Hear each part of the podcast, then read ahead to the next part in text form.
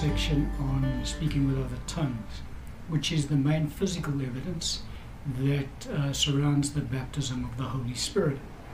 And specifically in today's teaching, we want to have a look at the blessing that is available to the saints in being able to be led by the Holy Spirit in their Christian walk.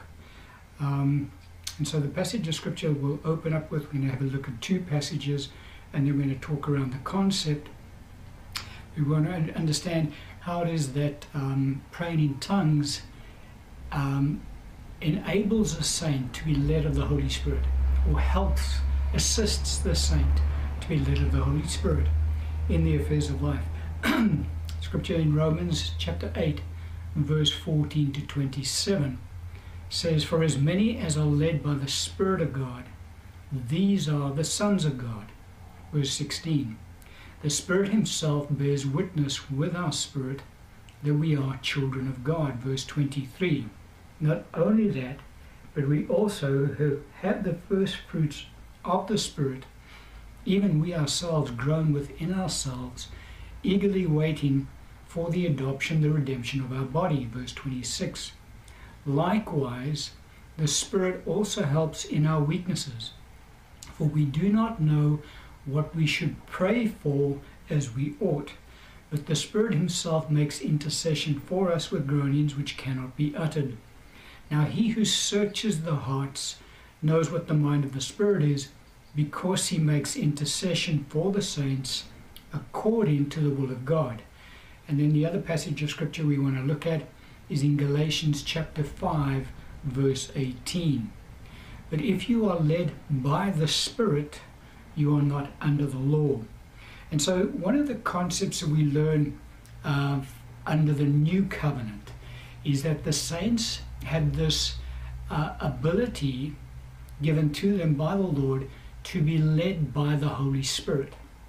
Now, this um, feature of the Christian walk is unique to this dispensation. For the saints under the Old Covenant had no access to this blessing of being able to be led by the Holy Spirit. Now, when I say led by the Holy Spirit, um, there are various aspects to the Christian life that the Holy Spirit will lead us and guide us in. You recall our Lord Jesus when he was on the earth, he said that when he, the Spirit of truth, has come, talking about the Holy, Holy Spirit, he will lead you and guide you into all truth, speaking about the truth of the Word of God. And so that's a, another aspect that the Holy Spirit um, employs in the life of the believer, and that he leads us and guides us into all truth.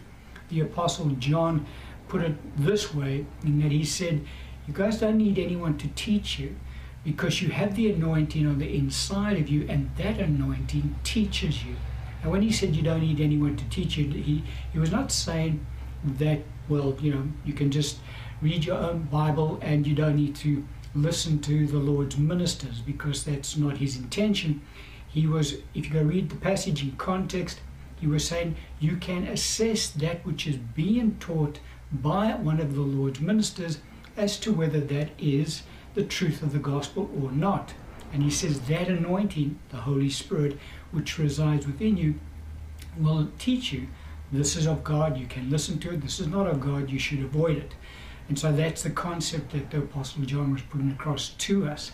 But that's just one aspect of being led by the Holy Spirit because God is interested in every facet of our lives, not only in our spiritual life, but also in our natural life as well.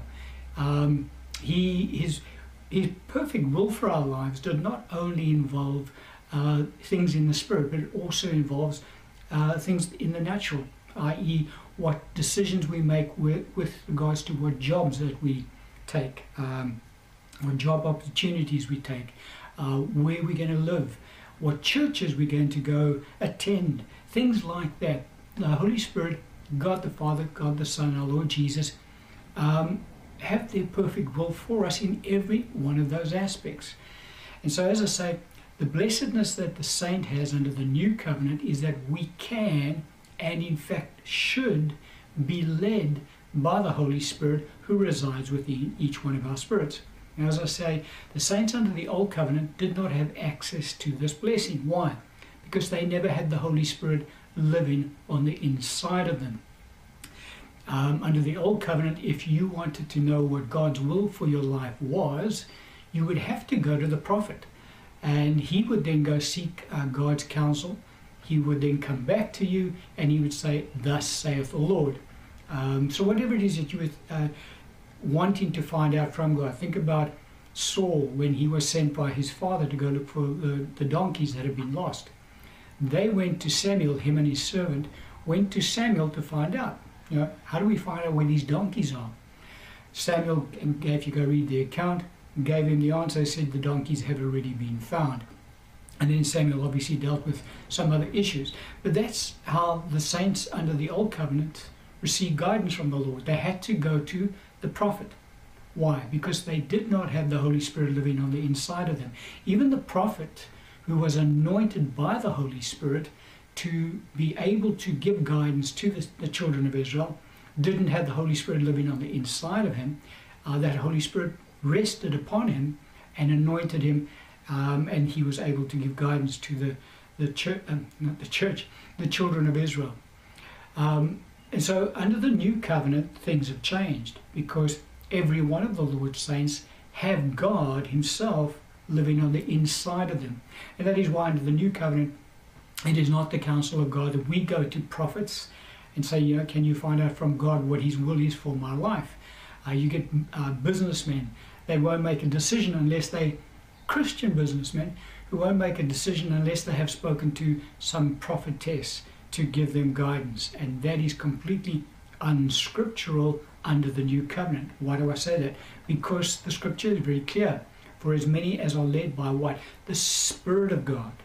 These are the sons of God. And then he goes on to explain how the Spirit leads us. Verse 16. The Spirit Himself bears witness where? With our spirits that we are children of God. And so, again, as I say, the um, a real blessing given to the body of Christ is that we have this capacity and this ability to be led by the Holy Spirit in every facet of our lives, in every area of our lives. And so we should never make any major decisions without first checking up with the Holy Spirit. What is His witness in our spirits as to His counsel for that decision we're wanting to make? And you will find that you will always receive the witness. Now, again, it's just you, sometimes spiritual things are hard to get across in the natural. But let's just uh, unpack it to, to some degree. The Holy Spirit that dwells within our spirits is God, and He knows God's perfect will. For the scripture says um, in verse 27 Now He who searches the hearts knows what the mind of the Spirit is. That's talking about God the Father who searches the hearts of men. Now, he knows what the mind of the Spirit is, talking about the Holy Spirit. Why? Because he, the Holy Spirit, makes intercession for the saints according to the will of God. So the Holy Spirit always knows what God's perfect will is for every single saint all of the time. Don't forget, if we really um, tap into this uh, realm, we can know God's perfect will for our lives at all times because God knows what His perfect will for our lives is at all times. God the Holy Spirit knows that. God the Holy Spirit dwells within our spirits. So He knows. And again, if you, you know, if you just, um, one of the things our Lord said that the Holy Spirit would do when He comes is that He would show us things to come. John 16, verse 13. What that means is, is that no saint should experience any major event in their lives that they weren't prepared for beforehand. Why? Because the Holy Spirit shows us things to come.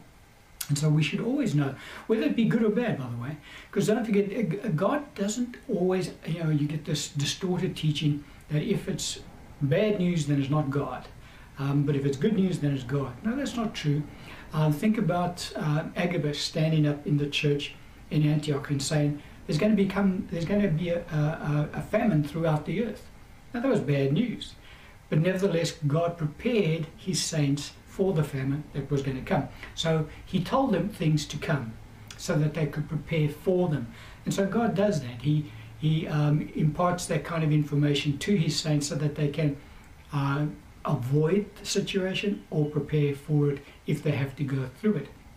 As in the uh, case of the churches in Judea, they had to go through that particular famine. Um, but again, the, the Holy Spirit knows everything uh, about our lives and every aspect of our lives as per what is the will of God for our lives. Now, what the Holy Spirit does is that He shares that information with our spirits. Go back to verse 16 of Romans 8. The Spirit Himself, speaking of the Holy Spirit, bears witness where? With our spirits that we are children of God. And so every saint of God should never doubt their salvation. Why? Because they had the witness on the inside of them that they are in fact children of God. That witness is there, and uh, God the Holy Spirit always assures us that we're His children. Now, as the Holy Spirit bears witness with our spirits that we're His children, so it is that He bears witness with our spirits as to every other aspect of our lives. And so, um, our, our spirit knows what the will of the Father is for our lives at all times. Why? Because the Spirit of, of, of God dwells within our spirits, and He does not withhold any information pertaining to our lives from our spirits. Uh, there's nothing secret from that point of view. And so our spirits are always fully aware of what the will of the Father is for our lives, whatever that might be. Why? Because the Holy Spirit inside our spirits is consistently bearing witness with our spirits. This is what this is what God wants you to do. This is what God does not want you to do. And so in our spirits we know the perfect will of God at all times. So the problem comes around with the believer.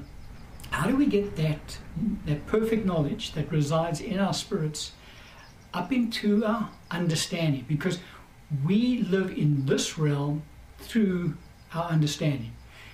The way we think is the way we behave.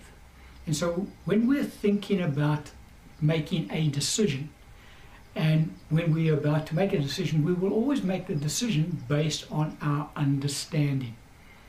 And so, what this, the Christian needs to learn to do is to draw the understanding of our spirits up into our minds so that our minds can focus on that which the Holy Spirit is telling our spirits about the situation. That's the key. If we can get our minds to focus on what the, the witness of the, our spirit is, then we can make the decision in accordance with the leading and guidance of the Holy Spirit. Now that takes time because it's not a case of, you know, well, all right, um, we'll just, you know, check up on our spirit what should we do, and we'll know, and then we'll just act in, in that manner. Not at all.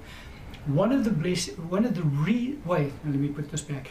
One of the ways that we get our minds to focus on what our spirits have to say about a situation is to pray in other tongues.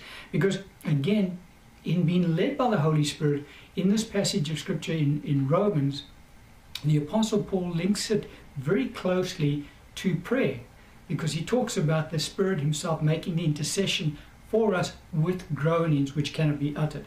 Now, the groanings or the signs that he's speaking about emanates from our spirits, it doesn't come from our understanding.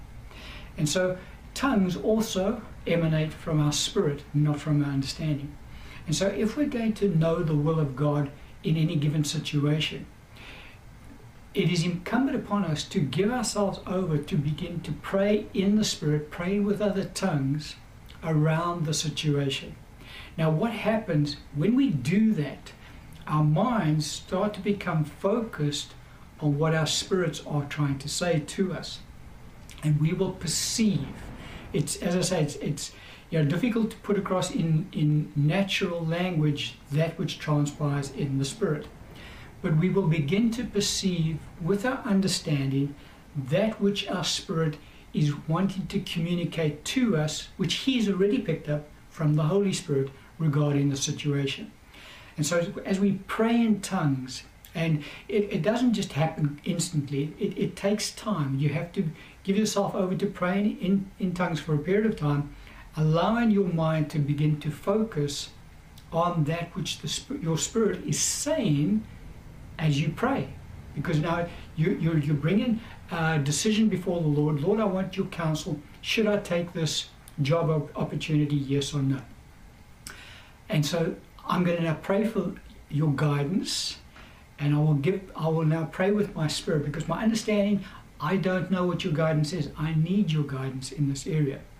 And so I'm going to now pray with my spirit about this. And so we begin to then pray in other tongues about this situation. So now your spirit is praying specifically for that situation.